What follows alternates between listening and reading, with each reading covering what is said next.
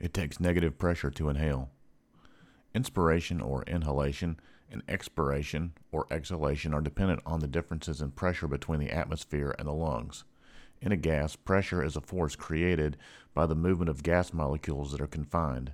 For example, a certain number of gas molecules in a two liter container has more room than the same number of gas molecules in a one liter container. In this case, the force exerted by the movement of gas molecules against the walls of the two liter container is lower than the force exerted by the gas molecules in the one liter container.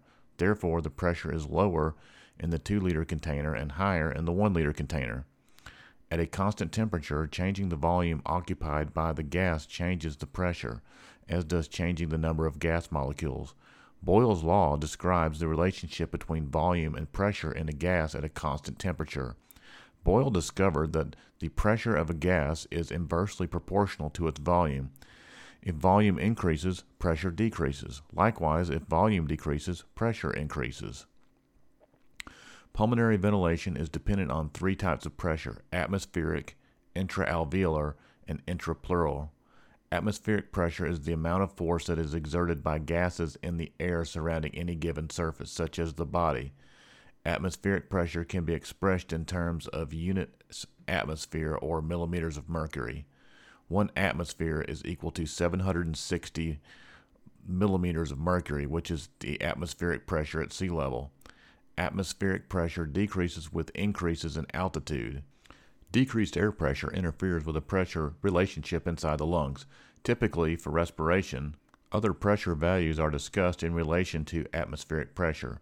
Therefore, negative pressure is pressure lower than the atmospheric pressure, whereas positive pressure is pressure that is greater than the atmospheric pressure. A pressure that is equal to the atmospheric pressure is expressed as a zero.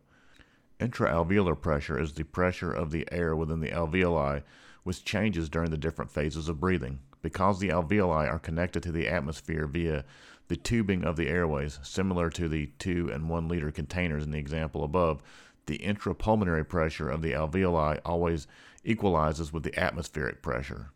Intrapleural pressure is the pressure of the air within the pleural cavity, between the visceral and parietal pleurae.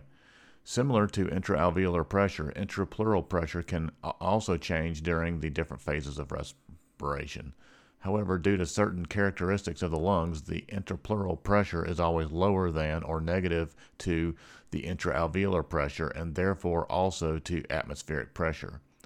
Although it fluctuates during inspiration and expiration, intrapleural pressure remains approximately negative four millimeters of mercury throughout the entire breathing cycle. Competing forces within the thorax cause the formation of negative intrapleural pressure. One of these forces relates to the elasticity of the lungs themselves. Elastic tissue pulls the lungs inwards away from the thoracic wall. Surface tension of the alveolar fluid, which is mostly water, also creates an inward pull of the lung tissue.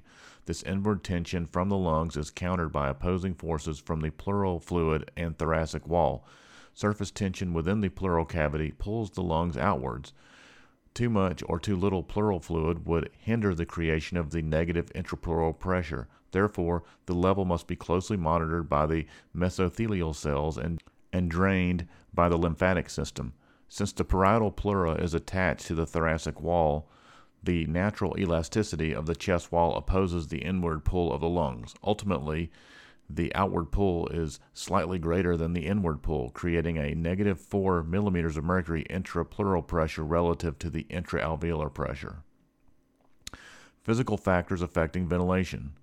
In addition to the differences in pressure, breathing is also dependent upon the contraction and relaxation of muscle fibers of both the diaphragm and the thorax. The lungs themselves are passive during breathing, meaning they are not involved in creating movement that helps inspiration and expiration. This is because of the adhesive nature of the pleural fluid, which allows the lungs to be pulled outward when the thoracic wall moves during inspiration. The recoil of the thoracic wall during expiration causes compression of the lungs. Contraction and relaxation of the diaphragm and intercostal muscles found between the ribs cause most of the pressure changes that result in inspiration and expiration. These muscle movements and subsequent pressure changes cause air to either rush in or be forced out of the lungs.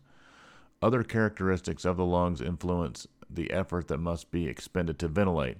Resistance is a force that slows motion, in this case, the flow of gases. The size of the airway is the primary factor affecting resistance. A small tubular diameter forces air through a smaller space, causing more collisions of air molecules with the walls of the airway.